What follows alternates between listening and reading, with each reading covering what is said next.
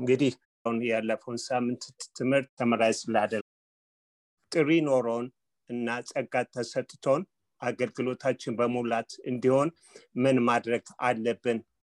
ምን ማድረግ እንዳለብንን በአምስት ክፍሎች ውስጥ አስቀምጫዋለሁ አንደኛው ሰው ጸጋው ማወቅ አለበት በሚል ነው።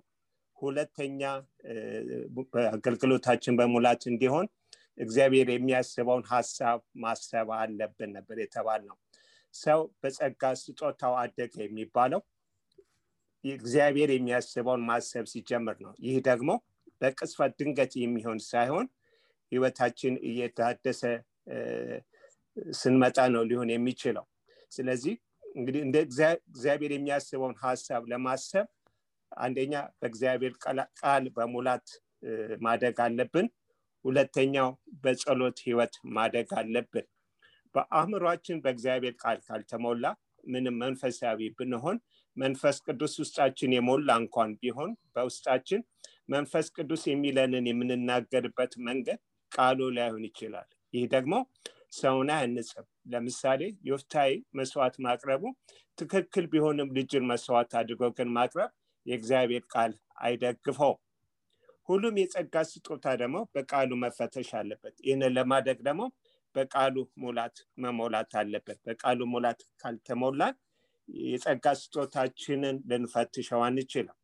ሰው በእግዚአብሔር ቃል ካልተሞላና በጸሎት ካላደገ በስተቀር በአእምሮ የመጣው ሀሳብ መለየት አይችልም። ከራሱ ፍቃድ ወይም ስሜት ይሁን ወይም ከሴጣን ይሁን መለየት አይችልም። ለምን? ሴጣንም ስሜቶቻችንም ወይም ፍቃዶቻችን የእግዚአብሔርን ሀሳብ አስመስለው ሊያቀርቡልን ስለሚችሉ ነው።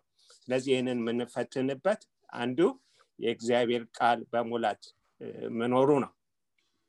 ሌላው አገልግሎታችን በሙላት እንዲሆን ከሚያደርጉት ነገሮች አንዱ ህይወታችን መታደስ አለበት ወይም ህይወታችን መለወጥ አለበት። በህይወታችን እየታደስንና እየተለወጥን ስንመጣ በእኛ ህይወት የመልኮት ሀሳብ ቦታ እያዘ ይመጣል። ያን ሳናስበው የእግዚአብሔርን ሀሳብ መግለጫዎች እንሆናለን አራተኛ ነጥብ ያስቀመጥኩት አገልግሎታችን በሙላት እንዲሆን እንደ ቃሉ የተናገርነውበት ድርጊት መረጋገጥ አለበት ተብለናል። ለዚህም ምሳሌ የቀረበልን አጋቦስ ነው። አጋቦስ ስለ ጳውሎስ መታሰር በአይሁዶች አሳልፈው መሰጠቱን ተናግረው ነበረ እና ልክ እንደተናገረው ደግሞ ጳውሎስ በአይሁዶች አሳልፈው ሲሰጡት እና ተሰጥቶም ወደ ሮም እንደሄድ አይተናል እና እንግዲህ አገልግሎታችን ወይም እንደ እግዚአብሔር ቃል የተናገርነው ነገር ደግሞ መፈተን አለበት። በምን? በድርጊት መፈተን አለበት። አምስተኛው ነጥብ ያስቀመጥኩት ከጠንካራ ፍቃዳችን እና ከጠንካራ ስሜቶቻችን ልንወጣ ያስፈልጋል።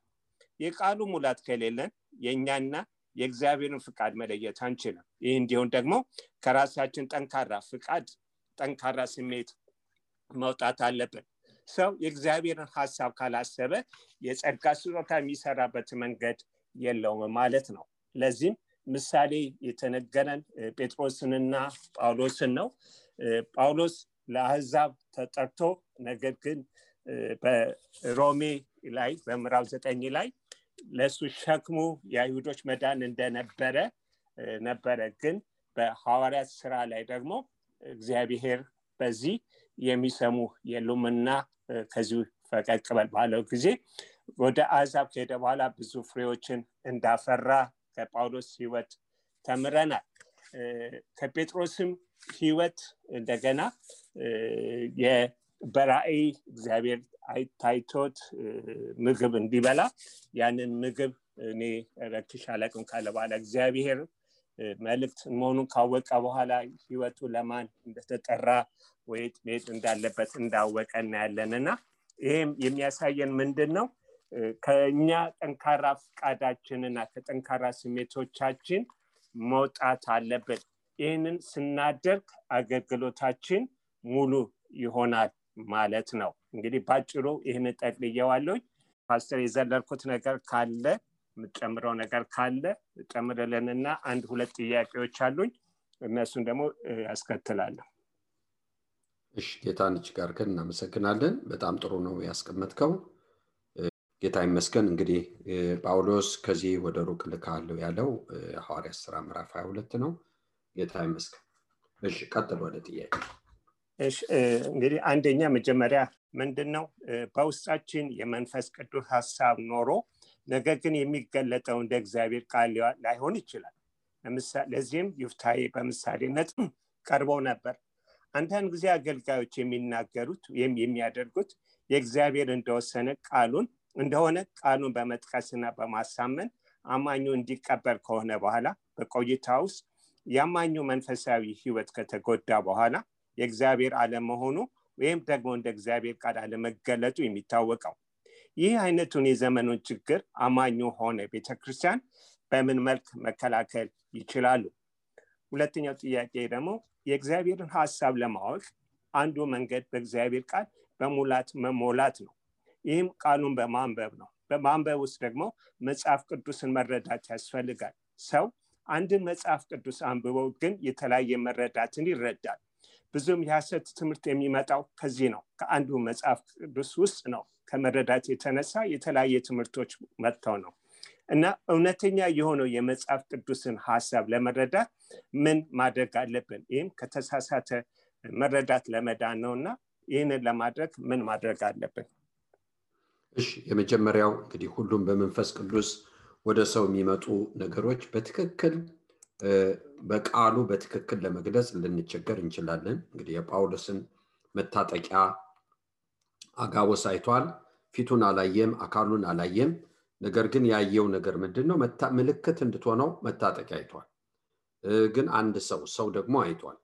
ስለዚህ መታጠቂያዋን በዛ ሰው ላይ ሲያይ ከመንፈስ ቅዱስ ምስክርነት ጋር ይህን እንግዲህ ከጥቅስ ከመጽሐፍ መግለጽ አንችልም እና በምንድን ነው እንዲህ አይነቱ ነገር የሚታወቀው? በፍሬው ነው። በፍሬው ነው የሚታወቀው። ስለዚህ እንደዚህ አይነቶችን ነገሮች ወደ ሰዎች ለማድረስ ያው ጥበብ ያስፈልገዋል። የትኛውም ጸጋ ስጦታ አንዱ ጸጋ ስጦታ የምንገልጽበትም ለሰዎች የምናደርስበትም ጥበብ አለው። አንዱ ይሄ ነው እና ሁሉም ሁሉም ነገር በቃሉ በዕለት ዕለት ህይወታችን እግዚአብሔር የሚናገረን ወይም ደግሞ እግዚአብሔር ህይወታችንን የሚደርሰው ነገር ሁሉ ነገር ቃሉ አለው አይደለም፣ ግን የመንፈስ ቅዱስ ምስክርነት አለው። በፍሬ እና በስራ ደግሞ የታወቀ ነው። ወደዚህ ነጥብ ልንምጣ። ምንድን ነው ከአደጋ የሚያድነን ሰዎችን ጤነኛ ከስህተት የሚጠብቃቸው ካተረጓጎም የሚጠብቃቸው ወደሚል ነገር እንምጣ። በመጀመሪያ ነገር የትኛውም ጸጋ ስጦታ ሰዎችን ለመስቀላቸው ለማብቃት ወታደርን መልምለን የምናሰለጥነው ከተማ እንዲውል አይደለም። በጦር ሜዳ የታመነ አገር ጠባቂ ድንበር ጠባቂ እንዲሆን ስለዚህ የትኛውም አማኝ የተጠራው መስቀልን እንዲሸከም። የጸጋ ስጦታው ደግሞ ዋናው ዓላማ ሰዎችን ለመስቀላቸው ማብቃት። በዚህ ሂደት ውስጥ የተጽናና በእምነት የቆመ የሚያስተውል በእግዚአብሔር ጸጋ የተደገፈ ማድረግ ዋናው ዓላማው ለመስቀሉ ማብቃት። ወገኖች ወይ እንግዲህ ለመስቀሉ መብቃት ጌታን ለመከተል። እግዚአብሔር ከእኔና ከእናንተ የሚፈልገው ሕያው መስዋዕት አድርገን ራሳችንን ለሱ እንድናቀርብ ይሄ ነው። የመጀመሪያው ነገር ይሄ ነው። ቅድስና የሚባለው ይሄ ነው። ራሳችንን ቅዱስ ያው መስዋዕት አድርገን ለእግዚአብሔር ማቅረብ። ቁጥር አንድ። ቁጥር ሁለት። ጸጋ ስጦታው እኛን እያንዳንዳችንን ለመስቀላችን ማብቃት። ሁለት ሶስተኛው ነገር በየትኛውም በምናልፍበት ነገር ውስጥ ወገኖች ወይ የሆንበት ጸጋ የበቃንበት ጸጋ የምናደርግበት ጸጋ እዛ ውስጥ አለ። እያንዳንዱ አማኝ ባለበት ሁኔታ የሆነበት ጸጋ እንድንሆን ልጆች እንድንሆን ቅዱሳን እንድንሆን የእግዚአብሔር ሰዎች እንድንሆን ንጹሐን እንድንሆን የሚያበቃው ጸጋ እዛ ውስጥ አለ በተለያየ ሁኔታዎች ስናልፍ የምንበቃበት ጸጋ እዛ ውስጥ አለ። እኛ ህይወት ውስጥ አለ። መንፈስ ቅዱስ በመጣ ጌታን በተቀበል ጊዜ እዚህ ባህር ውስጥ ነው ያለ ነው እዚህ እውነት ውስጥ ነው ያለ ነው ሶስተኛ የምናደርገው የምናደርገው ሁሉ የምናደርገው ለእሱ ክብር በእሱ ጸጋ ነው። ይሄ ሶስቱ ህይወታችን ውስጥ አለ።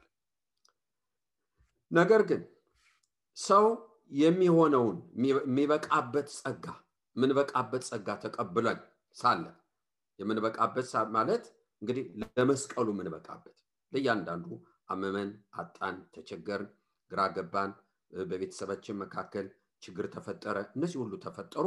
ግን እነዚህ ሁሉ ሆነው እኛ የምንበቃበት ጸጋ ተሰጥቷል። ማለት በአንዳች ሳንሸነፍ ብንጠላ ወደን ብንገፋ አክብረን እነዚህ ሁሉ ሳያሰናክሉን እንዲያውም የጸጋ መቀበያ መንገዶች ሆነው ክፉን በመልካም አሸንፈን እንሄዳለን። ይሄ የምንበቃበት ጸጋ ነው።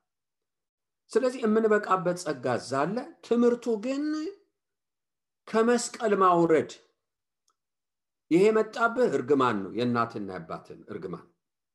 ይሄኛው ደግሞ በፍጹም እንደዚህ ነው። ብዙዎቹ ነገሮች ሐሰቱን ትምህርት የምናገኘው ከመስቀል በሚያወርድ አኳያ ነው። ከመስቀል በሚያወጣ ከመስቀል በሚያወርድ አኳያ ነው የምናገኘው። ከምንበቃበት ጸጋ የሚለይ ነው። በዚህ መልኩ ነው። ምን ማለት ነው ትሉኝ ይሆናል። ስጋን በሚጠቅም ስሜትን በሚጠቅም በኩል ነው ስተቱ ያለው። ስተት የሌለበት ደግሞ ንጹህ ነገር ስጋን ሳይሆን ህይወትን በሚጠቅም ህይወትን በሚጠቅም ነገር ለስጋ ሙተን ለኃጢአት ሙተን ለጽድቅ ሕያዋን በምንሆንበት መንገድ ስተት የሌለበት ቅዱስ አካሄድ አለ። ወገኖች ሰይጣን ይህን ላያስተምር አይችልም። ስጋ ይህን አያስተምርም። ለኃጢአት ሙተን ለጽድቅ ሕያዋን እንድንሆን ይህን ሰይጣን አያስተምርም። ይህን መንፈስ ቅዱስ የሚያስተምረው። ስተቱ ያለው ምንድን ነው ወገኖቼ? ይህን ስጋ ለመጥቀም ስሜታችንን ለመጥቀም በዚህ መንገድ ነው ስተቱ ያለው። ወገኖቼ እነዚህ ጥሩ ጥሩ የሚናገሩትንም ሰዎች የምንፈልገው ከዚህ አኳያ ነው። ለምን በአንድ በኩል በጊዜው ለመስቀላችን የሚያበቃንን ትምህርት አልተማርም። እንደዚህ አይነት ወንጌል አልሰማን። ጸጋ ስጦታው የሚፈልገው ለመስቀሉ ለመብቃት ወገኖች ወይ የእግዚአብሔርን ፈቃድ ለማወቅ የቱ የጌታ ፈቃድ ነው የቱ የጌታ ፈቃድ አይደለም። ሐዋርያ ጳውሎስን ሲጠራ በሐዋርያ ሥራ ምዕራፍ ዘጠኝ። ወገኖቼ ስለ ስሜ ብዙ መከራ ይቀበል ዘንድ አለዋል። ከጠሪው ጋር አብሮ የተያያዘ ነው። ምንም ጥያቄ የለው። ስለዚህ ጳውሎስ የክርስቶስን ኑሮ ለመኖር ወገኖች አብሮ የመጣውን መስቀል መቀበል አለበት። ለመስቀሉ ካልበቃ ወገኖች ወይ ለዚህ ለተጠራበት ህይወት አይበቃም እና ያን ደግሞ እኔ አመለክተዋለሁ ስለዚህ ምን ማለት ነው?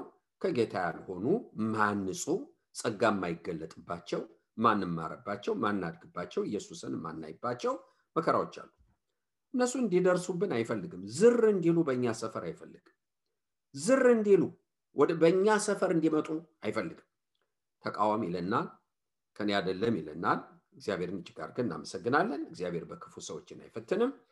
ከሱ የሆነው ግን እንደ እግዚአብሔር ፈቃድ የሆነው ግን ወገኖች ጌታን እንድናይበት፣ እንድንቀደስበት፣ ከክፉ እንድናመልጥበት፣ አሸናፊዎች እንድንሆንበት ይረዳናል። ስለዚህ መንገዶቹ እነዚህ ናቸው። ከሞላ ጎደል መልሼ ከሆነ ካልመለስኩ ወገኖች እንደገና መልሰን ማንሳት ይቻላል። እግዚአብሔርን እጅግ አድርገን እናመሰግናለን። ፈቃዳችሁ ከሆነ ወደሚቀጥለው እንሂድ። ጌታን እጅግ አድርገን እናመሰግናለን። እሺ፣ ጌታን አመሰግናለሁ። እንግዲህ በዚህ ማታ ወገኖች ሆይ ከዚህ ከሶስቱ ክልሎች ካልተረሱ ረጅም ጊዜ በመሃል የሄድንባቸው እነዚህ አሁን ዛሬ ለጥያቄ የቀረቡ ከዚህ ሳምንት በፊት የነበሩ ጉዳዮች አሉ። በእነሱ ትንሽ እንትን ብለናል። የላይ ጸጋ፣ የውስጥ ጸጋ፣ የውስጠ ውስጥ ጸጋ የሚባሉትን ጊዜያችንም እየቀረበ ስለሆነ ወደዚህ ወደ ተለያየው ወደ ሶስቱ ጉዳዮች ለመሄድ እነሱ ላይ ጠቅለል ብለን እዚህ ያለነው ሰዎች በአንድ ላይ ልንካፈለው በሚገባው ነገር እንካፈል። እንግዲህ ተመልከቱ፣ ገና ልጆች ሳለን የእግዚአብሔር መንፈስ ወደ ሰው ሲመጣ ሰው ሲድን ወገኖች ሆይ ለጽድቅ ወይም ለፍቅር ለህብረት ለበጎ ነገር ለቅድስና ለንጽህና ሰው ኮንሽስ ነው ወይም የነቃ ነው። የሚታየው ይሄ ነው። ንጹህ ነገር ነው የሚታየው። ስለዚህ ነው እንግዲህ ወደ ቤተ ክርስቲያን ወደ ቅዱሳን ህብረት መጥተው የዳኑ ሰዎች ብርሃን የበራላቸው ሰዎች ንጹህ ህሊና ያላቸው ሰዎች በመንፈስ ቅዱስ የታደሱ ሰዎች እድፍ ነገር ሲያዩ ይደነግጣሉ ወገኖች ሆይ በተለይ በመዋል በማደር በእግዚአብሔር ቤት የቆየነውን ሰዎች ሲያዩ ይደነግጣሉ። ምክንያቱም ወገኖቼ ለእነሱ ሁሉ ሰው የቆየው ሰው እንደ መልአክ ነው የሚታያቸው። ምክንያቱም ይሄ የክርስቶስ የሆነው ንጽህና በመንፈስ ቅዱስ የሆነው መታጠብና መታደስ አግኟቸዋል። ህሊናቸው ታጥቋል። ይህን እንግዲህ የመጣችሁበት ሰዎች ታውቃላችሁ። ስለዚህ የእግዚአብሔር መንፈስ ወደ ውስጣችሁ ሲመጣ ደግሞ ወገኖች ሆይ እነዚህ የተለያዩ ጸጋ ስጦታዎች ሁሉም በተለይ ማለት ይቻላል እውቀት ማለት ይቻላል መለየት ማለት ይቻላል እምነት ማለት ይቻላል። ወገኖች ሆይ እነዚህ ሁሉ ይፈራረቃሉ ይፈሳሉ። ወገኖች እነዚህ ሁሉ ይፈሳሉ። ደስ ይለናል። ስለዚህ አንዳንድ ጊዜ በዚህም ነው የሚያሳድገን። እንግዲህ ስንጸልይ ቶሎ መልስ እናያለን። አንዳንድ ጊዜ የምናየውን ዛሬ በሀሳባችን የምናየውን በግብር እናየዋለን። እነዚህ ሁሉ እግዚአብሔር ከኛ ጋር እንዳለ የሚያሳድጉ ናቸው። እንግዲህ ይሄንን እንደማመጥ የምናገረው ዛሬ ስለ መንፈስ ትብብር ነው። ስለ መንፈስ ትብብር ነው። የመንፈስ ትብብር ወይም የጸጋው ስጦታ ትብብር። እግዚአብሔርን እጅግ አድርገን እናመሰግናለን። በጸጋ ስጦታና አጠቃቀሙ ከቁልፍ ነገሮች አንዱ የትብብር መንፈስ ነው። ወገኖች የትብብር መንፈስ። ስለዚህ ገና አዲስ የመጣው ሰው ከሌሎቹ ጋር የሚጣመረው በንጹህ ህሊና ነው። የሚያድገው ግን በግል ነው individually ነው። ሁሉ በግል ነው። መጥምቆ ዮሐንስ ለእስራኤል እስከተገለጸ ድረስ በምድረ በዳ ነበር። ሉቃስ 1 8 ጌታችን በምድረ በዳ ሲፈተን ሉቃስ ምዕራፍ አራት ብቻውን ጌተሰማኔ ግን ብቻውን አይደል ከኔ ጋር አንድ ሰዓት ትጉ ማቴዎስ 26 ከደቀ መዛሙርቶቹ ጋር ዮሐንስን ጴጥሮስን ይዞ አንገታቸውን አቅፎ ይተክዝ ነበር እነ ጴጥሮስን ደግሞ አንድ ሰዓት ከኔ ጋር ትጉ ይላቸው ነበር። ነገር ግን በሉቃስ ምዕራፍ አራት ወገኖች ሆይ መንፈስ ቅዱስ በሱ ጋር ሆኖ ወደ ምድረ በዳ በመንፈስ ተነድቶ ግን ብቻውን ነበር። ስለዚህ ወገኖች ሆይ ይህን እዚህ እናስቀምጥና ወደ ጌታ ስንመጣ ከሌሎቹ ጋር የሚያያይዘን የእግዚአብሔር ፍቅርና ንጽህናው ብቻ ሆኖ የምናድገው ግን ብቻችን የምናድገው መንፈሳዊ ነገሮቻችን ግን የብቻ ናቸው። የእያንዳንዱ የብቻ ናቸው። በግል ነው። ገና የትብብርን መንፈስ በትብብር መንፈስ ማደግ አልጀመርንም። በመተባበር መንፈስ። ስለዚህ የሚጥመን የእኛ ብቻ ነው። ከኛ የወጣው እንዲያውም እኛ ስናደርግ የምናደርገውን እኛ ስናደርግ። ወገኖቼ እኛ ስናደርግ የእኛ ነገር ሲሆን ይሄ ደስ ይለናል። ወገኖቼ ደስ የሚለን እሱ ነው። ምንቸኩለውም ከኛ የሆነውን ለማውጣት ነው። ወገኖች ወይ እንግዲህ በመጀመሪያ እርምጃ ስንጀምር ወደዚህ ወደ ጸጋው ነገር ስንጀምር በፍቅርና በንጽህና ከሌሎች ጋር ስንገጣጠም ቆሮንቶስ 13 የሚለው እንደዛ ነው። ፍቅር በደልን አይቆጥርም የራሱን አይፈልግም ይላል። ፍቅር የበደልን ብዛት ይሸፍናል ይላል። ከሌሎች ጋር ተስማምተን ባለነው በንጹህ ህሊና በክርስቶስ ቅንነት ስላለን በፍቅርና በዚህ ቅንነት ከቅዱሳን ጋር አንድ ስንሆን ነገር ግን ያለ ነው አሁን እየተለማመድ experience እያደረግ ነው ያለ ነው ጸጋ ግን ግል ነው በግል ነው። መቼ? እሱ ወገኖች ሆይ በዚሁ በህብረት መንፈስ በትብብር መንፈስ ውስጥ እስኪከተል ከቁጥር አንድ ከዚህ ከላይኛው ጸጋ ወደ ውስጠኛው ጸጋ እንደገባን እድገታችን ሽፍት እንዳደረገ ወደዚህ እየገባን እንደሆነ ከምናቅበት መንገድ አንዱ በትብብር መንፈስ ውስጥ እንገባለን። የትብብር መንፈስ ውስጥ ወገኖች ወይ በዛ ውስጥ እንገባለን። ጌታን እጅግ አድርገን እናመሰግናለን። ይህን አንፈልገው ዛሬ እንግዲህ አንዱ ጸጋ ስጦታ የማያድግበት አንዱ ምክንያት የትብብር መንፈስ ከሌለ የትብብር መንፈስ ማለት አንዱ በሚያደርገው ውስጥ አንዱ ሲኖር። ወገኖቼ ለምሳሌ ዘማሪ መድረክ ላይ ወጥቶ ሲያዘምር ወገኖቼ አምላኪው ምመን ከዘማሪዎቹ ጋር አብሮ በአንድ መንፈስ ሲፈስ። የሚሰብከው ሰው ሲኖር ተሰባኪው አብሮ በአንድ መንፈስ ሲሆን። ወገኖች ወይ ይሄኛው በዚህ ውስጥ ሲሆን በትብብር መንፈስ እንመጣበታለን። ይሄ ሲጎል ወገኖቼ ምን አለ? አለማደግ አለ። ብዙ ዓመት በእግዚአብሔር ቤት ኖረናል ልኖር እንችላለን። ስለዚህ እህቶችና ወንድሞች በቁጥር አንድ በውጭ ጸጋ እግዚአብሔር የሚያሳድገው እያንዳንዱን ኢንዲቪጁዋል በግሉ ከሌሎቹ ጋር አንድ የሚሆነው በፍቅርና በንጹህ ህሊና አማካኝነት ነው። ወገኖች ዮሐንስን ለእስራኤል እስኪገልጠው ድረስ ብቻውን ነው። ጌታ ብቻውን ነው። ሳምሶን ብቻውን ነው። ዳዊት ብቻውን ነው። ዮሴፍ ብቻውን ነው። እነዚህ ሁሉ ብቻቸውን ናቸው። ጳውሎስ ብቻውን ነው። እንደተገለጠልኝ ወደ አረብ ሀገር ሄድኩ ወደ ሌላ አልመጣም ወደ ኢየሩሳሌም ወደ ቅዱሳንም አልመጣም። ሲያሳድገው ብቻውን ወገኖች ሆይ እንግዲህ ወደ ኢየሩሳሌም በመጣ ጊዜ ሐዋርያ እንደሆነ ስላላወቁ እንዲተባበራቸው እንኳን አልፈለጉም። ግን እያሳደገው ነው። አ ወደ አረብ ሀገር ሄድኩ ይላል። ሶስት ዓመት ተቆየው ይላል። ወገኖች ሆይ ከሌሎች ጋር አንድ የሚያረጋችሁ የሚያስተሳስራችሁ ያው ቅንነቱ ነው ያው ፍቅሩ ነው። ግን ስታድጉ በግል በግል ደስ የሚላችሁ ደግሞ በእናንተ ውስጥ የሚወጣው ነው። ስለዚህ ወደ ቁጥር ሁለት ወደ ቁጥር ወደ ውስጥ ጸጋ ስንመጣ ግን ከግል ከሆነው ነገር ወደ ትብብር መንፈስ በአንድ ፍለጋ በአንድ መንፈስ ወደምንፈስበት መምጣት እንጀምራለን። ወገኖች አያችሁ? ወደዛ ነው የምንመጣው። አንዱን ጸጋ በአንድ ውስጥ እናየዋለን።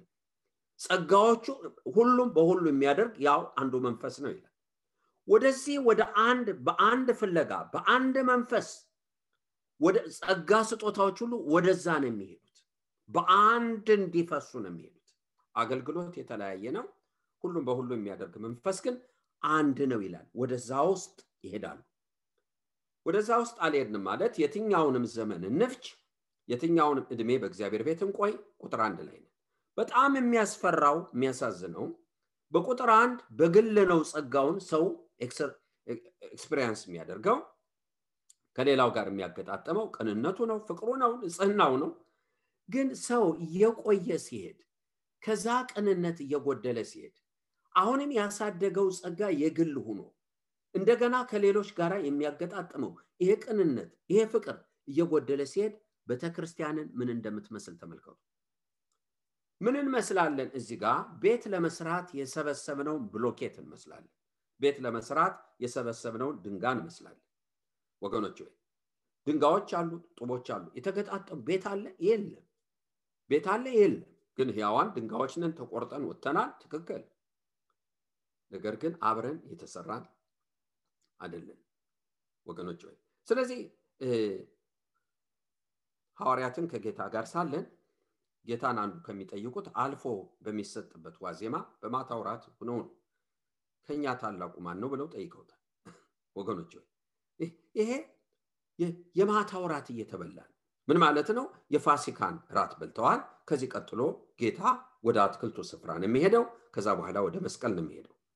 ሰዓቱ ነው ትልቅነት የሚጠየቅበት። ወገኖች ወይ ስለዚህ ምንድን ነበረ? ግሎች ነበሩ ግለኝነት ነበር። አያችሁ ወገኖች ወይ ነገር ግን ሁሉን የሚያስተሳስረው ፍቅር ግን ኢየሱስ በመካከላቸው ነበር። እሱ ፍቅር ነበር እሱ ህይወት ነበር እሱ ንጽህና ነበር እሱ ቅድስና ነበር። እሱ ይዟቸዋል መሀል ላይ። ወገኖች ወይ አይጋጩም ነበር? ይጋጫሉ። ስለዚህ በአገልግሎቱ ትልቅና ትንሽ ይተያዩ ነበር? አዎ። አዎ። ኖ በውጭ እንደሚሆን እኮ በእናንተ ዘንድ አይደለም። እናንተ ጋር ትልቅ መሆን የሚፈልግ የሁላችሁ የበታችና አገልጋይ መሆን አለበት ሲላቸው እንመለከታለን ይህን ጥያቄ ይጠይቁ ነበር። ዮሐንስና ጴጥሮስ በባህሪም የተለያዩ ሰዎች ናቸው። ሐዋርያ ሥራ ምዕራፍ 8 ስንመለከት ግን ፊልጶስ በሰማሪያ ወንጌል ሰብኮ የሰማሪያ ሰዎች ድነው ኢየሩሳሌም ቤተክርስቲያን ስትሰማ የላከችው ትብብርን እንመልከት እንዴት እንደሚሰራ። ይሄ ወንጌል እንመለከታለን። የራሱን ድርሻ ፊልጶስ ተወጣ። ነገር ግን ሐዋርያት ሰሙ። የመንፈስ ቅዱስ ስጦታ እንዲቀበሉ ዮሐንስና ጴጥሮስን ላኩላቸው ይላል። አገልግሎት ለየቅል ነው። እኔ ተከልኩ አፕሎስ አጠጣ የሚያሳድገው ግን እግዚአብሔር ስለዚህ መትከል ብቻ ቢሆን ምን ጥቅም ማጠጣት ብቻ ቢሆን ምን ጥቅም አለ ነገር ግን መትከልም ማጠጣትም ሁለቱም ያስፈልጋሉ። ስለዚህ በዚህ የትብብር መንፈስ ግን የሚያሳድገውን እግዚአብሔርን እንመለከታለን። ስለዚህ አደጋው ቅድም እንዳልኩ ፍቅር እየቀነሰ ሲመጣ መቼስ ሁሉም ሰው በእግዚአብሔር ቤት እየዋለ እያደረ ሲመጣ እየሞተ ካልመጣ ፍቅሩ እየጨመረ አይሄድም እየሞተ ለራሱ እየሞተ ሲመጣ ዕለት እየሞተ ሲመጣ ወገኖች የእግዚአብሔር ፍቅር እየበዛለት ይመጣል። ነገር ግን እውቀት ብቻ አገልግሎት ብቻ አገልግሎት ቀደም እውቀት ቀደም ሰዎች ስንሆን ወገኖች ሆይ ፍቅር አዎ እንዋደዳለን እንላለን ቃል ነው። ነገር ግን ተግባራዊ የሆነውን ነገር ህይወት ያለው ፍቅር የለም። ህይወት ፍቅሩ ህይወት ኑሮት እንዴ ህይወት እኮ ሲኖረው ውስጣችሁን እኮ ይነካል። ወንድሞቻችሁን እኮ አይታችሁ ታለቅሳላችሁ። የናፈቃችሁትን ሰው አይታችሁ እንደምታለቅሱ እኮ ሰው ናፈቀኝ ትላላችሁ እኮ። ቅዱሳን ይናፈቃሉ። ለምን? ፍቅር ቃል ብቻ ሳይሆን ህይወት ሲኖረው ትንነፋፈቃለን። ህይወት አለዋ ይነካናላ ወገኖች ሆይ እና ይሄ እየተገፈፈ ሲመጣ አገልግሎቱ አለ። ምን ይመስላል? ይገነባል፣ ቤተክርስቲያንን ይገነባል፣ የጌታን መንግስት ያሰፋል። ወገኖች ኖ። ስለዚህ ምን ያመጣል? እንደዚህ ሲሆን መጣላት፣ አገልግሎቱ የተለያየ ነው። ወገኖች ያ የሚገጣጠመው ቅንነት ፍቅር ሲጠፋ የሚዘምረው ከሚሰብከው የተለየ የሚተነበየው ከዚህ የተለየ በአንድ ኮርድ በአንድ መንፈስ የሚፈስ ነገር የለም። እያንዳንዱ የሚቸኩለው የራሱን ለማድረግ እያንዳንዱ የሚቸኩለው ሁሉም በሁሉ የሚያደርገው መንፈስስ እሱስ? እና አደግ ወደ ቁጥር ሁለት መጣ? No። ጸጋ ስጦታ ያድጋል? አያድግም። እንግዲህ ወገኖች ወይ የነቢያት ስጦታ የወንጌል ስጦታ ቢኖር በሰዎች ህይወት ውስጥ ቢኖር በሰዎች ውስጥ ህይወት ውስጥ ያለው ጸጋ activate የሚሆነው የሚቀጣጠለው በአንተ ያለውን ጸጋ ስጦታ አነሳሳ እንደሚለው ጳውሎስ ለጢሞቴዎስ በትብብር መንፈስ ውስጥ ነው activate የሚሆን ምን ማለት ነው ትሉኝ ይሆናል። ወገኖች ወይ በእያንዳንዱ ሰው ህይወት ውስጥ የሚቀጣጠለው ትብብር ውስጥ ስንገባ ነው። ወገኖች እዛ ውስጥ ስንገባ ስለዚህ ጴጥሮስና ዮሐንስን ላኩላቸው። ጴጥሮስና ዮሐንስ ሄዱ። ምን ለማድረግ? የሚቀጥለውን ጸጋ እንዲቀበሉ። ሁለቱ በባህሪ የተለያዩ ናቸው ነገር ግን የትብብርን መንፈስ እንመለከታለን። ከዛ ደርሰው ሲመለሱ ጴጥሮስን አደለም ይህን አደለም የምናየው የዮሐንስ ጸጋ በዮሐንስ ህይወት ውስጥ የምናየው ጸጋ በጴጥሮስ ውስጥ ያለው ጸጋ አለ። ደግሞ አለ። የዚህን ሃርሞኒ እንመለከታለን። ተገጣጥሞ ያመጣውን ውጤት እንመለከታለን። በአንድ መንፈስ በአንድ ፍለጋ። እግዚአብሔርን እጅግ አድርገን እናመሰግናለን። ለምሳሌ እንመልከት። የትብብር መንፈስ በትብብር መንፈስ ውስጥ ደካማ ልንሆን እንችላለን ፈሪ ልንሆን እንችላለን ያልበቃል ልንሆን እንችላለን ማናቅ ልንሆን እንችላለን።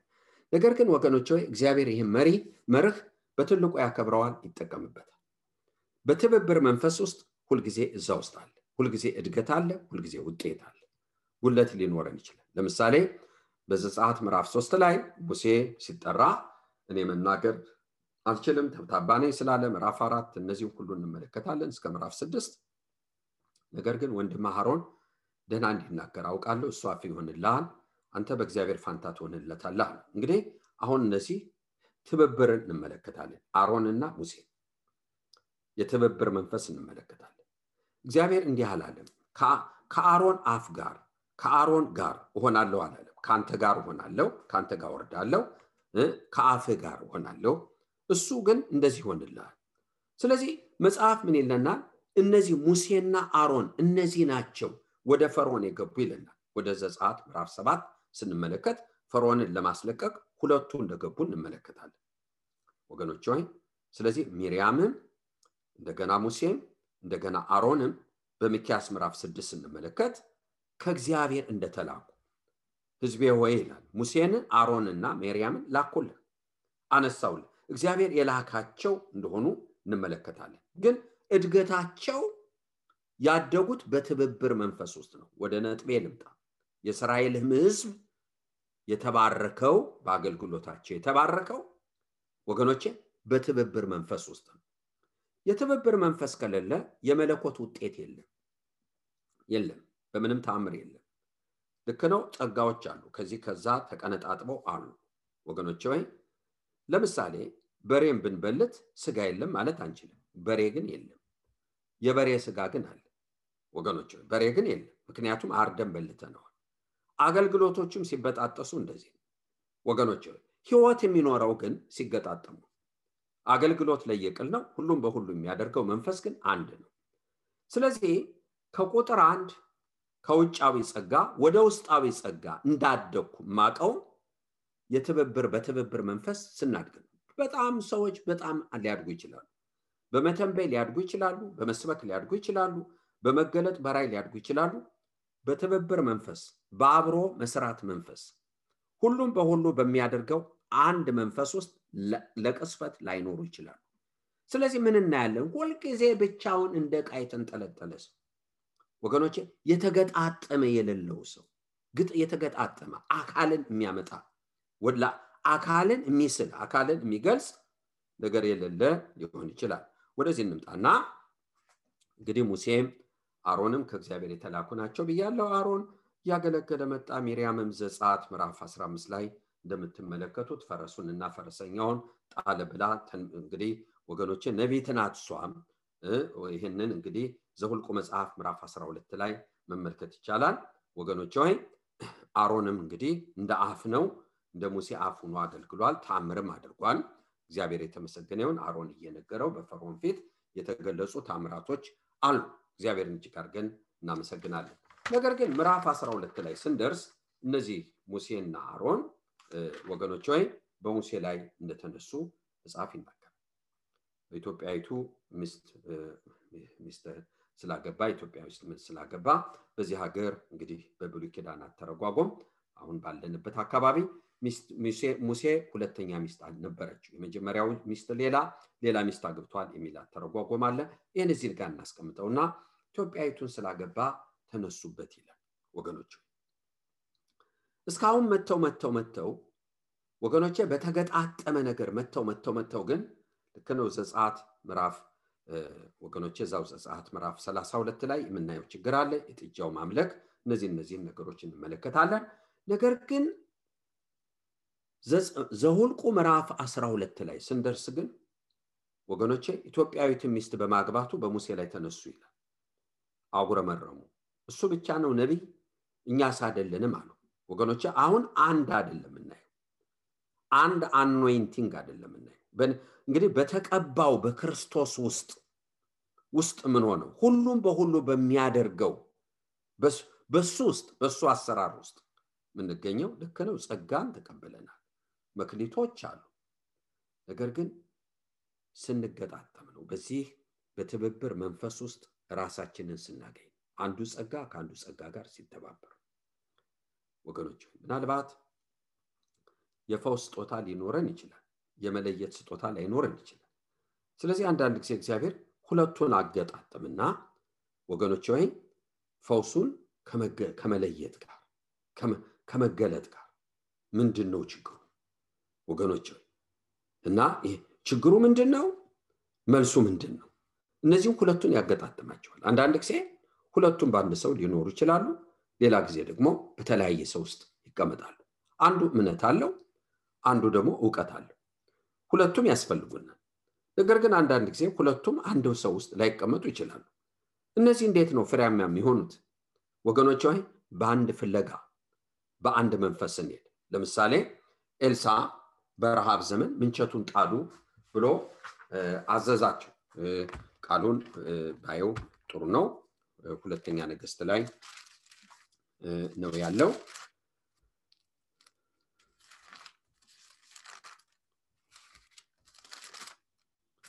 በምዕራፍ አራት ላይ ነው ያለው። ኤልሳም ምዕራፍ አራት ከቁጥር 38 መጀመር ይቻላል። ወደ ጌልጌላ መጣ። በምድር ረሃብ ነበረ። ነቢያትም ተቀምጠው ነበር። ሎሌውንም ታላቁ ምንቸት ጣል። ለነቢያቱም ልጆች ወጥ ስራ ነው። አንዱም ቅጠላ ቅጠል ያመጣ ዘንድ ወደ ሜዳ ወጣ። የምድረ በዳውንም ሀረግ አገኘ። በዛም የበረሃ ቅል ሰበሰበ። ልብሱንም ወርቶ ተመለሰ። መትሮም በወጡ ምንቸት ውስጥ ጨመረው። ምን እንደሆነ ግን አላወቁ። ሰዎቹም ይበሉ ዘንድ ቀዱ።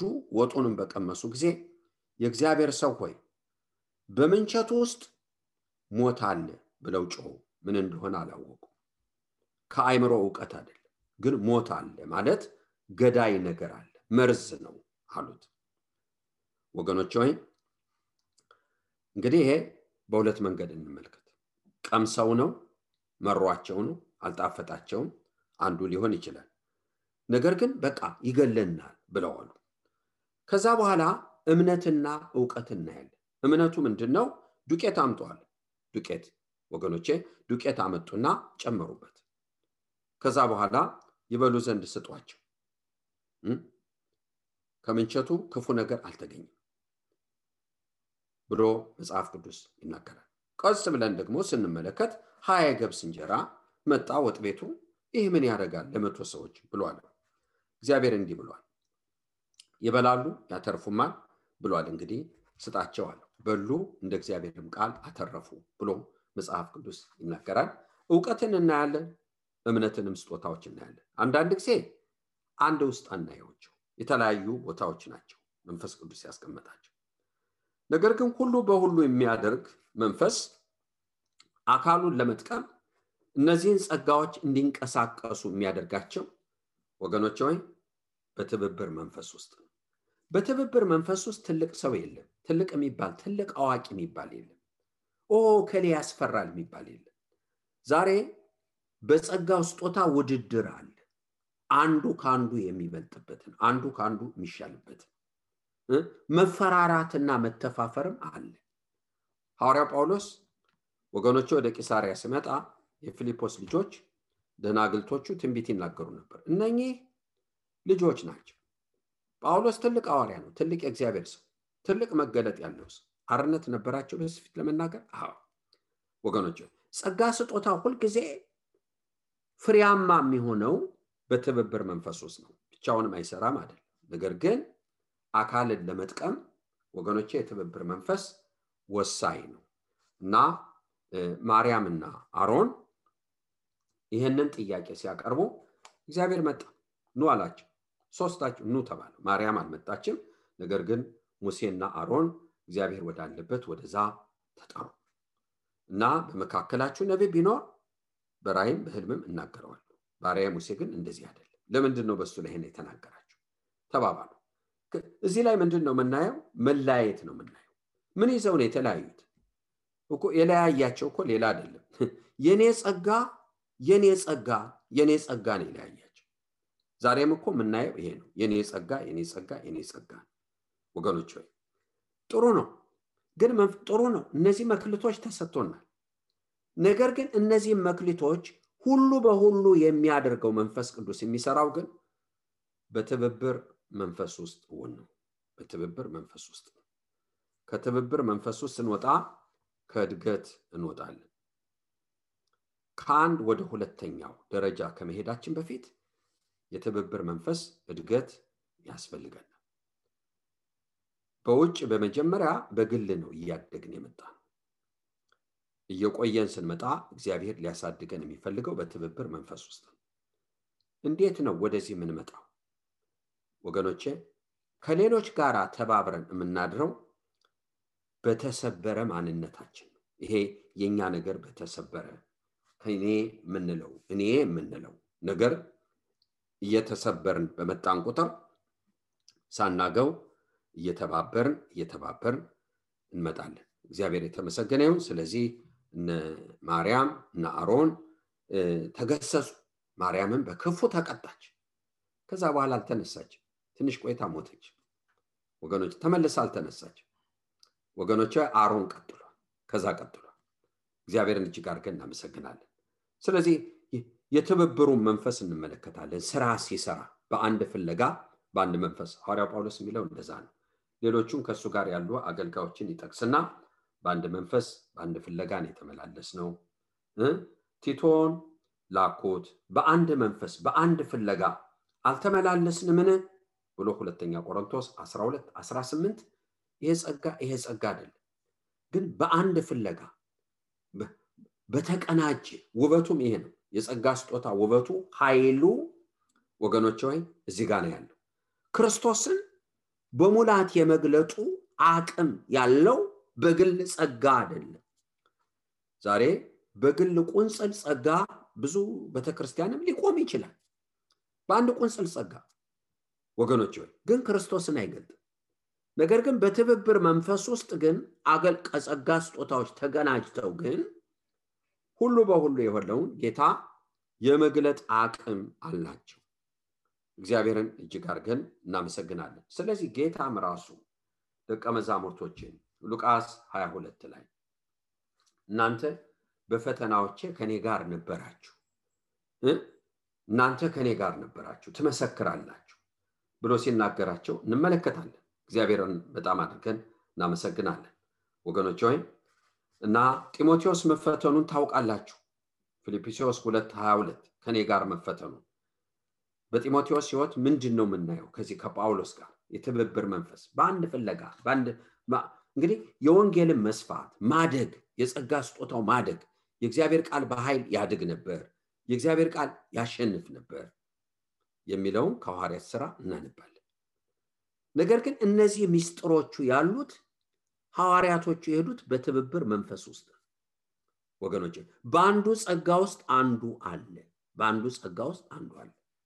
ይሄ ባይሆን ገላትያ መጽሐፍ ምዕራፍ አንድ ሐዋርያው ጳውሎስ 14 ዓመት አገልግሎት በጣም ትልቅ ረጅምን ሰፊ በረከትና ልምምድ ወገኖች ነገር ግን በከንቱ ሩጬ እንዳልሆን ብሎ ለዋኖች ደግሞ ይሄን ለማሳወቅ ወገኖች ወይ ሲሄድ እንመለከታለን እና በሱ የተሰበከውን ወንጌል ነገራቸው ወገኖች ወይ አሁ እንግዲህ ለጴጥሮስ በዚህ በኩል የሰራ ለአንተ ደግሞ በዚህ ሰርቷል ብለው ቀኝ እጃቸውን ሰጡ ብሎ መጽሐፍ ቅዱስ ይናገር ወገኖች እግዚአብሔር አምላካችንን እናመሰግናለን። ይህም ብቻ አይደለም። ወገኖቼ ጴጥሮስ ስለ ጳውሎስም በጎ ነገርን ሲናገርም እንመለከታለን። የትብብር መንፈስ ከሌለ ህፃንነት አለ አለማደግ አለ። የትብብር መንፈስ ከሌለ በጸጋ ስጦታዎች መገንባት ሳይሆን ማፍረስ አለ። የትብብር መንፈስ ከሌለ Christ ሳይሆን individualism አለ። ሰው ነው ያለው ሰው ሰው ነው የምናየው ኢየሱስን አናይ ኢየሱስን የምናየው በተቀ ወገኖቼ ጸጋ ስጦታዎች ሲገጣጠሙ ይህ ሙሉ የሆነው ክርስቶስን ይገልጣሉ። ኃይሉም ያለው እዛ ጋር ወገኖች እንግዲህ ይታያቸው puzzle ኦች እንግዲህ አንድ ስዕልን ለመግለጽ puzzle ብንወስድ ከዛ መካከል አንዷን piece ወስደን ሁሉም ማድረግ እኳ አንችልም። ያችን አንድን piece ሁሉም መሆን አትችልም። አንዲት piece ናት ታስፈልጋለች ታጎላለች። ሌሎቹ ተገጣጥመው እሷ ብትቀር ስዕሉ ሙሉ አታደርገው በጣም ታስፈልጋለች። ግን ብቻዋን ግን ሁሉን አይደለችም። ብቻዋን ግን ማምጣት አትችልም መግለጥ አትችልም። ስለዚህ መገጣጠም አለባት። እግዚአብሔርን እጅግ አድርገን እናመሰግናለን። አገልግሎት ለየቅል ነው። ሁሉም በሁሉ የሚያደርግ መንፈስ ግን አንድ ነው ብሎ መጽሐፍ ቅዱስ ይናገራል። ወገኖች ሆይ እንግዲህ እግዚአብሔር የተመሰገነ ይሁን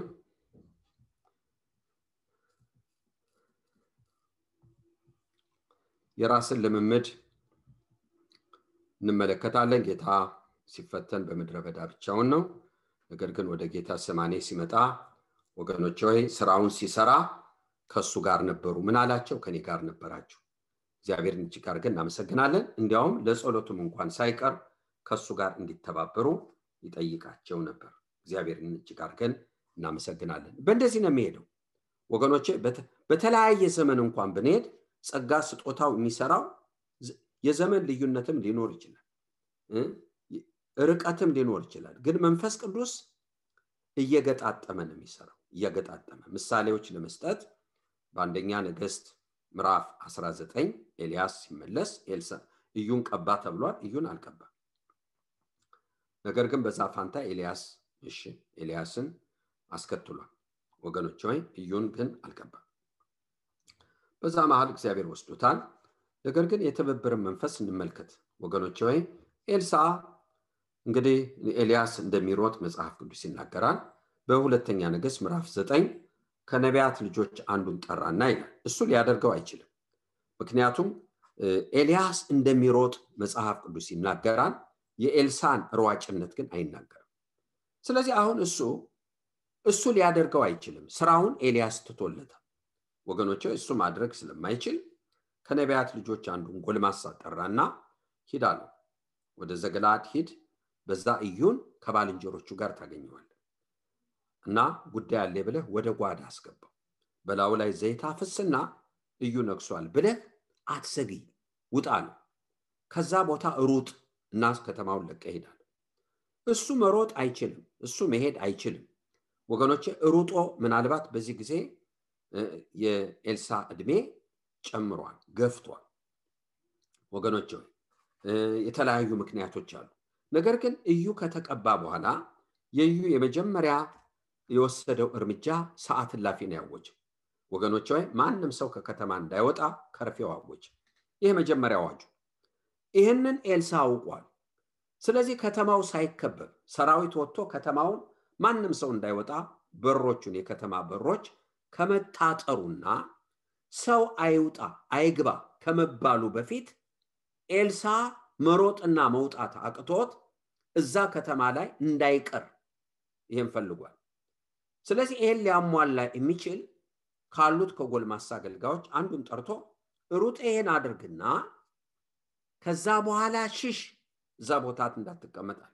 ልክ ነው። የተላከው ሰው ተልኮን የሄደው በትብብር መንፈስ ግን ኤልያስ ያለው ኤልሳ ያለው እዛ እዩ ላይ ሲደርስ ይሄ ብላቴና ተነበየ። የእግዚአብሔር መንፈስ በእዩ ላይ መጣ። እግዚአብሔር አምላካችንን እናመሰግናለን። ስለዚህ ወገኖቼ በትብብር መንፈስ ውስጥ እግዚአብሔር በጣም ባለፈ ይሰራል። ሰዎች ይነሳሉ፣ ሰዎች ይነሳሉ። ወገኖቼ እግዚአብሔር ጸጋ ስጦታ ወገኖቼ መፍሰስ ይጀምራል። በትብብር መንፈስ ውስጥ አያዝም። በጣም የሚገርማችሁ ጸጋ ስጦታን ሰይጣን እና ስጋ ብቻ አይደለም የሚይዙት ወገኖቼ፣ አለመተባበርም ይዘዋል። የትብብር መንፈስ ሲጎል አንዳንድ ጊዜ አይታችኋል ወገኖቼ፣ አንዱ አገልግሎ ያጨረሰውን እንግዲህ ሰው ሰው የተነካበትን አንዱን ጸልይ ስትሉት የራሱን ነው የሚጸልየው። ያ ሰው የተነካበት ወይ ንስሐ የሚገባበት ወይም የሚያመሰግንበት መልእክት ውሃ ይበላዋል፣ አይዋሃድም። ምን ሆኖ?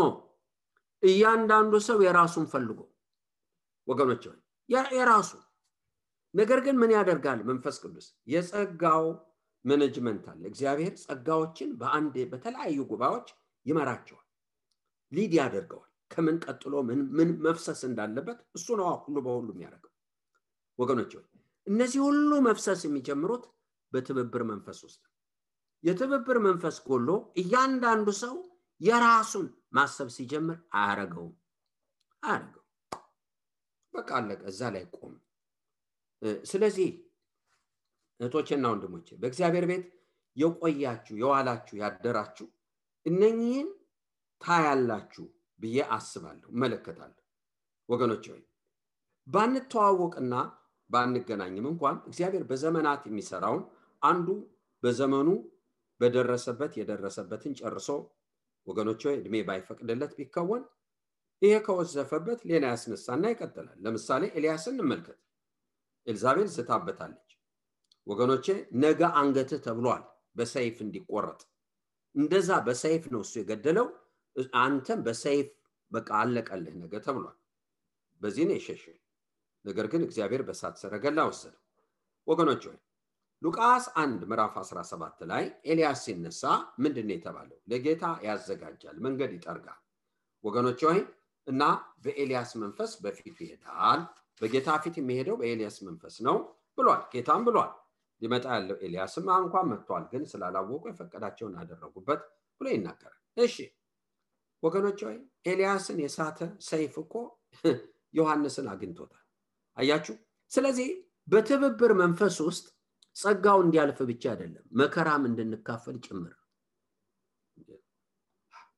በዛ ውስጥ ነው የምንካፈለው። የሚያስከፍለውንም አብረን እንካፈላለን። ጌታን አምላካችን እናመሰግናለን። ስለዚህ ነው እንግዲህ ወገኖቼ አንደኛ ዜና 19 ስትመለከቱ ሞዓባውያን ገንዘብ ገዝተው ዳዊት የሞዓብ ንጉስ ስለሞተ ወዳጅ ስለነበር በዘመኑ ጥየቃ ባለስልጣኖችን ላከ። ግን ሊሰልሉን የመጡ ብለው ፂማቸውን ቆርጠው አዋርደው ሰደዷቸው። በያሪኮ ቆዩ ፂማችሁ እስኪያድግ ተባሉ። ከዛ በኋላ ሞዓባውያን እንደተጠሉ ሲያውቁ ሰራዊት ከመሶቶፔሚያ ቀጠሩ። በመቶ መክሊት ወርቅ ብዙ ሰራዊት ብዙ ሰረገላ ይዘው ለጦርነት ወጡ። ዳዊት ደግሞ ሀያላኑን ላከ። እነዚህ ሀያላኖች እንግዲህ በጣም ብዙ ጦር የመጣው። ሶሪያውያን አሉበት ሞዓባውያን አሉበት አሞናውያን አሉበት። ወገኖቼ በጣም ትልቅ የከፋ ሰራዊት ነው እና ዮዋብ ይህን አለ። ወንድሙን አቢሳን ስም አለው። እንግዲህ ሞዓባውያን ቢበረቱብኝ ሶርያውያን ቢበረቱ አንተ ትረዳኛል ሞዓባውያን ቢበረቱብህ ደግሞ እኔ እረዳሃለሁ። ስለ አምላካችን ከተማ ስለ ህዝባችን እግዚአብሔር የፈቀደውን ያደርግ። በምን መንፈስ ነው የቆሙት? በትብብር መንፈስ። በዚህ መንፈስ ሲቆሙ ፊታቸው ላይ መቆም አልቻሉም። ሁለቱም የከበቧቸው ወገኖቼ ዮአብ ከፊትና ከኋላ ሰልፍ ስለከበበው ነው ይህን ያለው። ከፊታቸው ሰራዊቱ ተበተነ ጌታን እጅግ አድርገን እናመሰግናለን። እና ክብር ለጌታ ይሁን። የትብብር መንፈስ በጣም አስፈላጊ ነው። የጸጋ ስጦታ እንዳላደገ ሰዎች እንዳላደጉ የምትመለከቱት አንዱ የትብብር መንፈስ ቤተክርስቲያን ጫጭታ። አንዳንድ ጥዶች አይታቸዋል በጣም ትልቁ ነው ያድጋሉ። ደግሞ አጫጭር ድንኩ ነው ይቀራሉ። ድንክ ሆና የምትቀረው የትብብር መንፈስ ሲቀር ነው። እና የጸጋው ባለቤት እሱ ነው ያፈሰሰው እሱ ነው ወገኖች ወይ በትብብር መንፈስ ነው ጸጋው የሚያድገው። ሐዋርያው ጳውሎስ በሮሜ መጽሐፍ 1530 ይህም ብለዋል ወገኖቼ ስለ እኔ እየጸለያችሁ ከኔ ጋር ተጋደሉ። ሌላ ቦታ ነው ያሉት ግን ከሱ ጋር በትብብር በጸሎታቸው ይተባበራሉ በሁሉ ነገር አብረው ይቆማሉ። እንግዲህ ስለዚህ ነው ሐዋርያ ስራ ምዕራፍ ሁለት ወገኖቼ እነዛው ማን ይበልጣል ማን ይበልጣል ይባባሉ የነበሩ ደቀ መዛሙርቶች። ወገኖቼ በሀምሳኛው ቀን አልሰከርንም ብሎ ጴጥሮስ ብድግ ሲል አስራ አንዱም ከእሱ ጋር አብረው ብድግ አሉ። ጌታን እጅግ አድርገን እናመሰግናለን። የሚናገረው አንድ ሰው ነው የቆሙት አስራ አንድ ናቸው። ወገኖች ሆይ በሰሙት ላይ የእግዚአብሔር መንፈስ እግዚአብሔር የተመሰገነ ይሁን። ስለነካቸው ወንድሞች ምን ንስሐ ግቡ የመንፈስ ቅዱስን ስጦታ ትቀበላላችሁ። እግዚአብሔርን እጅግ አድርገን እናመሰግናለን።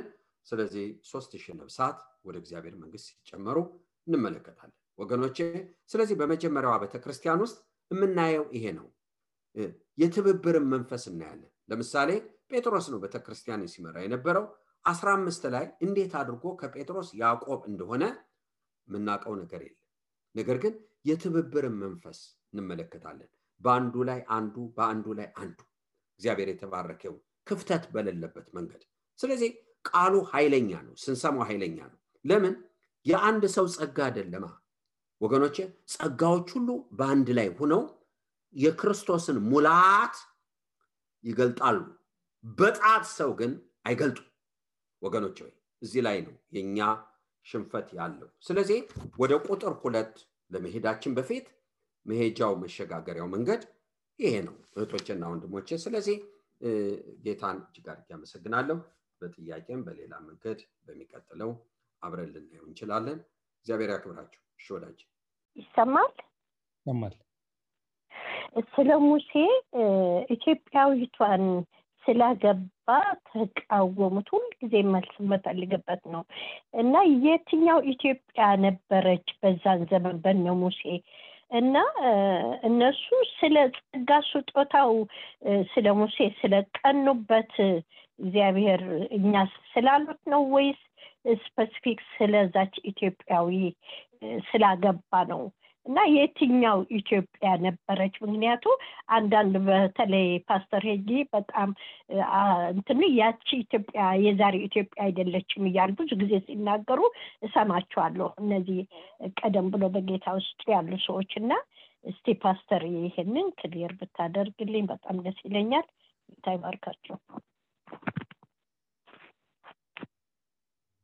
እሺ ቀጥል። እሺ ይሄ እንግዲህ የመጽሐፍ ቅዱስ ጥያቄ ነው። የማክዳ እናት የጠየቁት ጥሩ ነው የከበረ ነው። እግዚአብሔር ይመስገን። ከትምህርቶቹ ጋራ እሺ እንግዲህ ቀጥል። ሁለት ሁለት እድል ስጥ። ሌላ እንሰጣለን ሁለት እድል ቀጥሉ ወገኖች።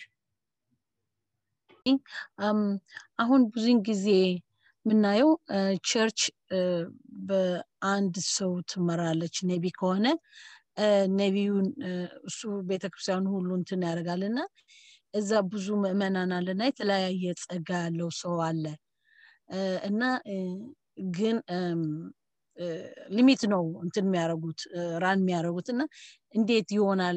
ከዛ church መለየት አለብን? መውጣት አለብን? ወይስ እንዴት ነው? አንዳንድ ጊዜ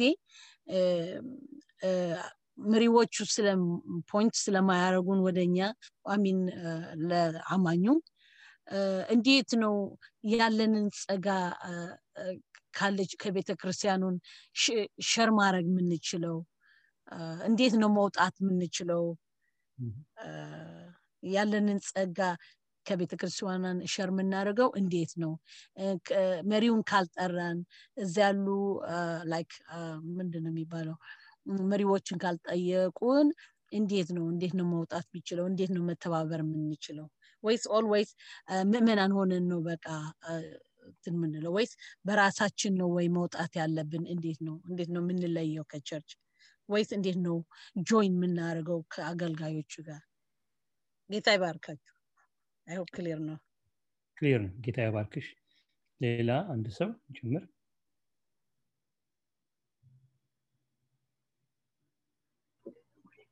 እኔም አንድ ጥያቄ ያለኝ ጌታ ይባርካችሁ አሁን በአሁኑ ጥያቄ ተመሳሳይ ነው። ይሄ የተለየ እንትን ሳይሆን አሁን በአንድነት በአገልግሎት ላይ እያሉ በዛ በአገልግሎት ውስጥ ካሉ ሰዎች ውስጥ የሆነ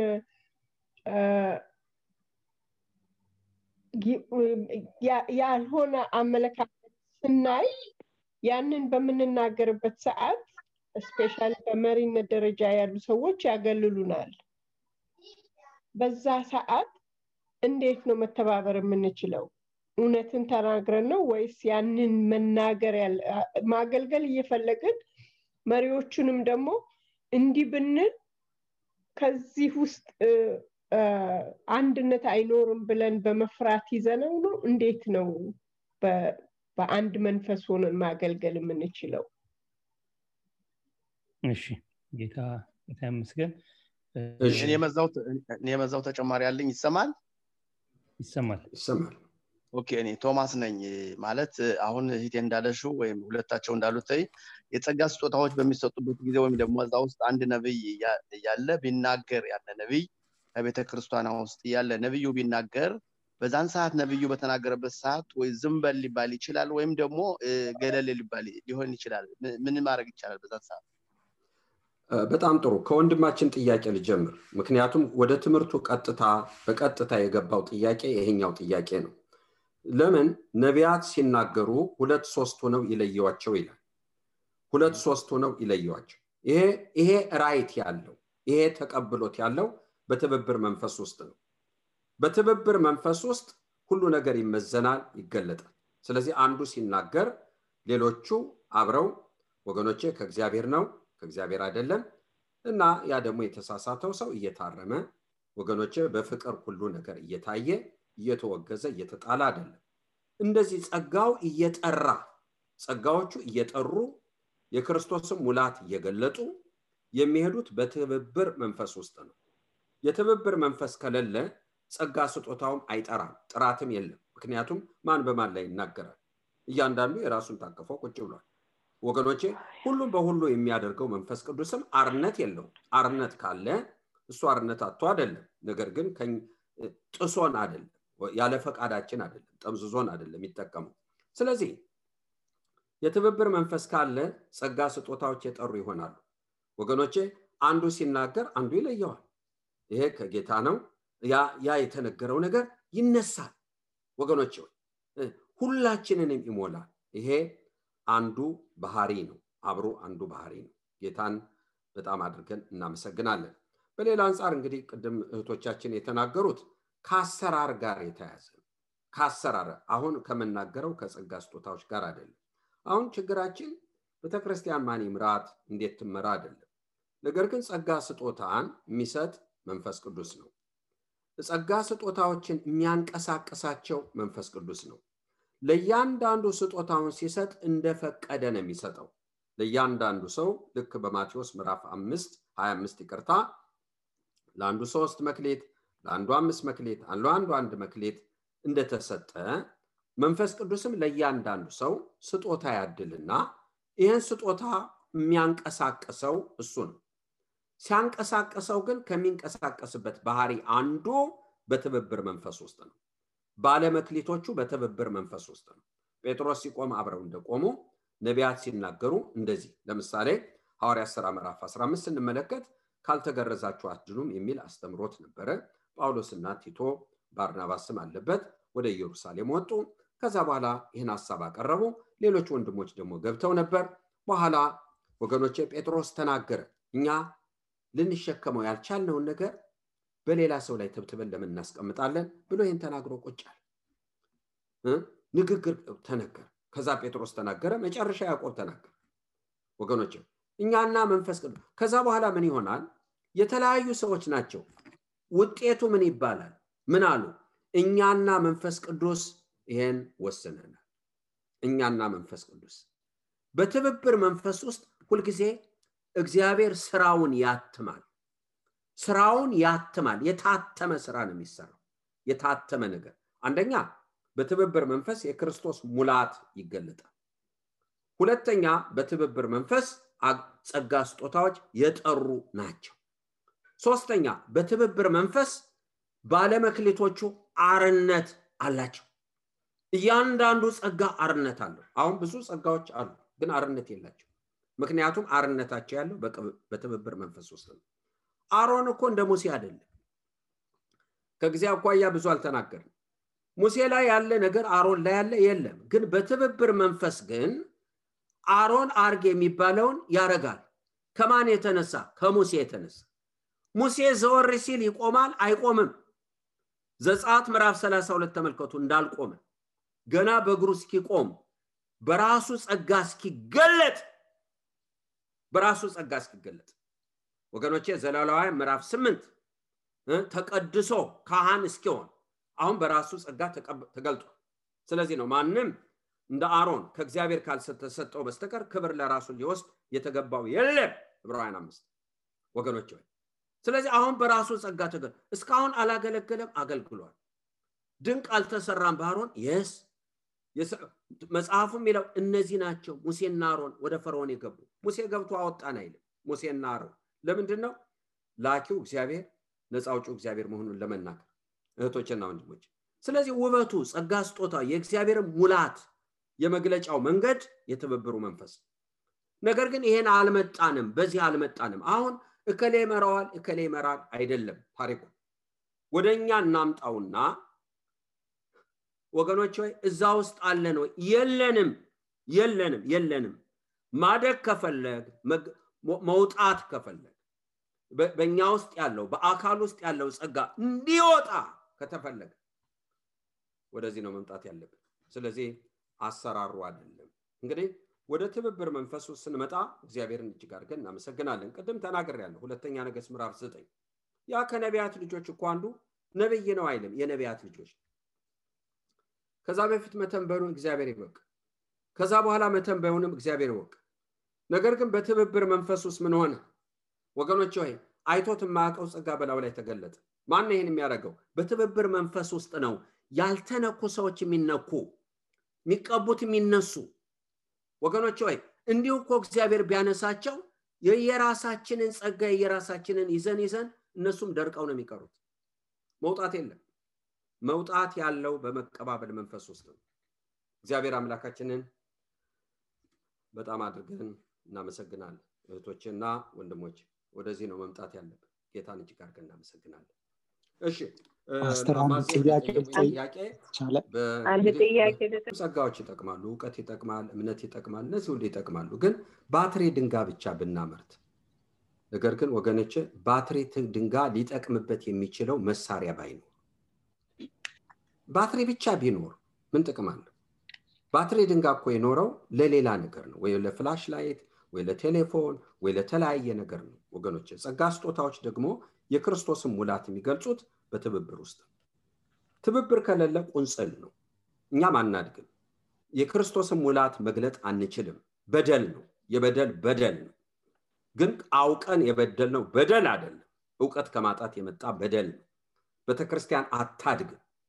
መሄድ አይቻልም። አይቻልም። ወዴትም መድረስ አይቻልም ያለ ትብብር መንፈስ። ወገኖች ወይ ከጌታ ጋር የሚተባበር አንድ መንፈስ ነው ይላል። ወገኖች ወይ ስለዚህ ነው እንግዲህ ቆሮንቶስ ላይ የሚናገረው አባቶች ከደመና በታች እንዳለፉ በአንደኛ ቆሮንቶስ ምዕራፍ 10 ተጽፏል። ከሙሴ ጋር እንዲተባበሩ በዚህ ያለፉ ወገኖች ወይ እንግዲህ ሆርና አሮንን እንመልከት። ዘጻት ምዕራፍ 17 ተጽፏል።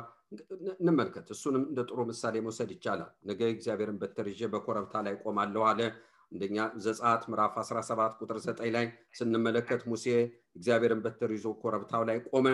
ኢያሱን ጠራውና አንተ ጎልማሶችን ጠርተህ ከአማሌክ ጋር ተዋጋ አለ። እኔ ግን ነገ የእግዚአብሔርን በትር ይዤ ኮረብታ ላይ ይሆናል ትብብር የለም አለ። የትብብር መንፈስ አለ። የትብብርን መንፈስ እንመልከት። ትልቁን እግዚአብሔር የሚገልጸው የእሱ ሙላት ባለጸግነት የሚገልጸው ቁንጽል ጸጋ አይደለም። ያንዳንዳችን ይዘን ይዘን corner corner የሄድንበት አይደለም ወገኖች ወይ በ harmony በመገጣጠም ነው በትብብር መንፈስ ነው። እዛ ውስጥ ነው። ወገን ይሄ ከሌለ ሰዎች እየተመቱ ይሞታሉ። በቃ እየተመቱ በቃ ወገኖች ወይ ለደህና ደህና ነገር እግዚአብሔር ያነሳው በየፊናው ሰይጣን እየቀለጣጠመው ወገኖች ወይ ተስፋ እየቆረጠ ይሄ ይመታል። እና ይሄ አሁን ተጠቀምን? አልተጠቀምን። አተረፍ አላተረፍ? ወገኖች ወይ እግዚአብሔር ወይ ተሸከም የምትለኝ ይህን ህዝብ ወልጀዋለሁ ብሎ ሙሴ ባመረረ ጊዜ በል የምታውቃቸውን ሰባ ሰዎች ምረጣለሁ። ማን መረጣለሁ አንተ ምረጣለሁ። የሚተባበሩን አንተ ምረጥ እናምጣቸው። ወገኖች ወይ ሰባ ሰዎች መረጠ ሙሴ ሁለቱ አልመጡም። ስልሳ ስምንቶቹ መጥተዋል። በሰፈር የቀሩ ነበሩ ሀዳድና ሙዳድ። የእግዚአብሔር መንፈስ በእነሱ ላይ ወረደባቸው ትንቢት ተናገሩ። ወገኖቼ ምን አለ እያሱ ይሄን አይቶ አንድ ሰው መጥቶ ለእያሱ ነገረው። ከሌ ትንቢት እየተናገሩ ነው ከልክላቸው እያሱ መጥቶ ወደ አሮን ወደ ሙሴ መጥቶ ከልክላቸው ትንቢት እየተናገሩ ነው። እነከል ያለ ምን አገደ? በሁሉ ላይ የእግዚአብሔር መንፈስ ቢሰፍ ቢፈስና ሁሉም ነቢይ ቢሆን ምን ጨነቀ? ይሄ የገባው ሰው እንቀናለን እንሳሳለን ግን ጸጋ ስጦታል አለብን ስስት አለብን። ወገኖች ወይ አንለቅም ጀነረስ አይደለንም። ይሄ ችግራችን ይሄ ስጋ ነው ስጋ ነው። ወገኖች ወይ እና ስለዚህ ይሄ ሙሴ ይህን አስተማረ። ትልቅ ነገር ነው ያስተማረው ወገኖች ስለዚህ እሱ ነው ያመጣቸው። እሱን ለመተባበር ጸጋን ሲቀበሉ እንመለከት። እግዚአብሔር መንፈስ ሲያገኛቸው እንመለከት። ምን ለማለት ነው? ከሙሴ ጋር ለመተባበር። እሺ ዘውልቁ ምዕራፍ 17 ልምጣ። ወገኖቼ አሮንና ሆር የሙሴን እጅ የደገፉ ነበር። ይሄ አስቂኝ ይመስላል። ምን አድርጎ አሳምኗቸው ይሆን? አያችሁ በትብብር መንፈስ ወገኖቼ የዋ ነው መሆን ያለብን። የዋ ነው መሆን ያለብን። ሙሴ ሲቆም ብድግ ነው ያሉት አብረው። እና ምን ብሎ ነው ይሆን ያሳመናቸው ሙሴ? እኔ ስቆም እጄን ደግፉ ብሏቸው ይሆን? እንዴት ይሆን የተቀበሉት ወገኖቼ? ነገር ግን ለጊዜው ላይገባቸው ይችላል። እባካችሁ እኔ እጄን ላንሳ። ደከመኝ እስቲ ይሄ እጅ የወረደ እንደሆን እንሸነፋለን ብሏቸው ይሆን? አዎ ግን መልእክት ይሰማል። ከወዲያ ጦርነቱ ካለበት ቦታ እረ እየተሸነፍን ነው የሚል ለቅሶ ይሰማል። ድል ሲሆን ደግሞ ልልታ ይሰማል ጩኸት ይሰማል። ድል ሲያደርጉ ይጮሃሉ እስራኤሎች። ለዚህ ነው እያሱ የተሳሳተው። ወገኖቼ ከተራራው ሲወርዱ ጩኸት ሲሰማ ድል ነው አለ። no no no የድል የድል ነሺዎች አይደለም አለ። ስለዚህ ድል ሲነሱ ድል ሲነሱ ይጮሃሉ። ድል ሲነሱ ደግሞ ያለቅሳሉ። ድል ሲነሱም ያለቅሳሉ። ይሄም ባህል ነው ይጮሃሉ። ጮኋችሁ እግዚአብሔርም ጮኸታችሁን አልሰማም ይላል ወገኖቼ ዘዳግም መጽሐፍ ላይ እና ወደ ተስፋይቱ መሬት ግቡ አላቸው አንገባም አሉ። በኋላ እግዚአብሔር እንዳዘንባቸው ሲናገር እንገባለን አሉ። ተው አብሯቸው አይሆንም። ሄዱ ጠላቶቻቸው መጥቷቸው ጮኸው መጡ። ሲሸነፉም ጮኸት አለ ሲያሸንፉም ጮኸት አለ። ይሰማሉ የሽንፈትና የአሸናፊቱነቱን ድምፅ። አሁን ነገሩን ከእጁ ጋር አያያዙ።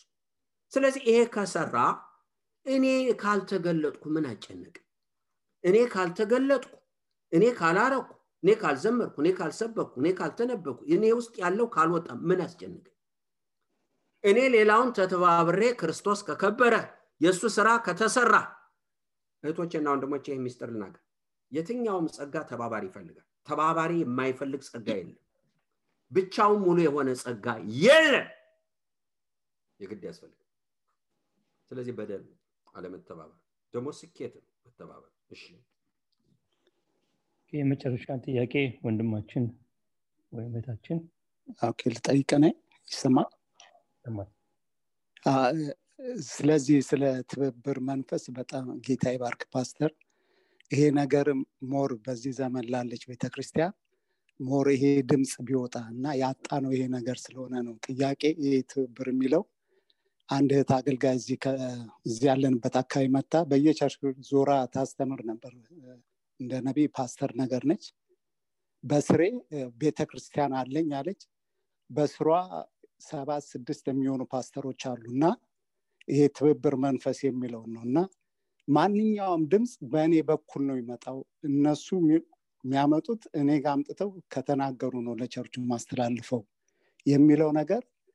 እና እንደዚህ አይነት church church ነው የሚባል ወይስ ድርጅት ወይ? አሮን ነው እና ያ ነገሩን በእርግጥ እኔ አልተቀበልኩትም ከውስጤ። እና ይሄ ትብብር መንፈስ የሚለው ነገር specially ለኢትዮጵያኖች church ይሄ ድምፅ በጣም መሰማት አለበት ብዬ አስባለሁ። ሰዎች የነገሱበት ዘመን ስለሆነ የእግዚአብሔርን አሰራር የሐዋርያትን ስራ አሰራር አስሮ የሚይዝ ስለሆነ ፓስተር በዚህ ነገር ላይ እግዚአብሔር ጊዜ ቢሰጥ ጫነ ብለ ብታስተምረን ለእኛም ለሌሎችም በረከት መሆን ይቻላል ብዬ አስባለሁ። ጌታ ይባርካችሁ። እሺ ጌታ እናመሰግናለን። ሙሴ ይናገራል። በጸጋ ውስጥ ወገኖች በጸጋው ስጦታ ውስጥ ሶስት ነገር አለ። አፍ አለን እንናገራለን። እጅ አለን እንሰጣለን። ደግሞ እጅ አለን እንቀበላለን። በትብብር መንፈስ ውስጥ ሰጭነን ደግሞ ተቀባይ ነን። ተናጋሪ ብቻ አይደለንም ተቀባይም ነን። በትብብር መንፈስ ውስጥ ጳውሎስ ምን አለ? እምባህን ሳይ እጽናናለሁ። ጳውሎስ ይጽናና ነበር? በሌሎች ጸጋ? አዎ። ሙሴ ምን አለ? ትልቁን እንደምትሰሙ ትንሹን ስሙ። ወድቆ ይቀራል ወድቆ ይቀራል። ምናልባት ወገኖች ወይ አንዳንድ ጊዜ አንዱን ጸጋ ይሰጣችሁና የምትሄዱበት ጸጋ ዋጋ አስከፋይ ሊሆን ይችላል። ግን እናንተን የሚያጸናው ጸጋ የሚያበረታው ጸጋ እናንተ የምትተባበሩበት ጸጋ ሊሆን ይችላል ሌላ እናንተን የሚያቆም የእናንተን ጸጋ ሙሉ የሚያደርገው ከእናንተ ጋር የሚተባበረው ሊሆን ይችላል። ብቻውን የሚቆም ጸጋ የለም። የለም እንደሱ አይነት ነገር የለም። እህቶችና ወንድሞች ወደዚህ እንምጣ። ወንድማችን ሁለቱን አምቷን ሌላውን አሰራር አንገፋው ወገኖች ወይ በእርግጥ ስለ ትብብር መንፈስ ካልተባበርን በአጭር ቃል ላስቀምጥ። ቤተክርስቲያን የሙላቱ መግለጫ ናት ምንም ጥያቄ የለውም። ግን ያለ ትብብር መንፈስ ሙላቱን መግለጥ አይቻልም። ስለዚህ ክርስቶስን ትንሽ ማድረግ ትንሽ ማድረግ እኛም አንጠቀም ደግሞም አናድግም። ይሄ ነው። ጌታ ይባርካችሁ። አመሰግናለሁ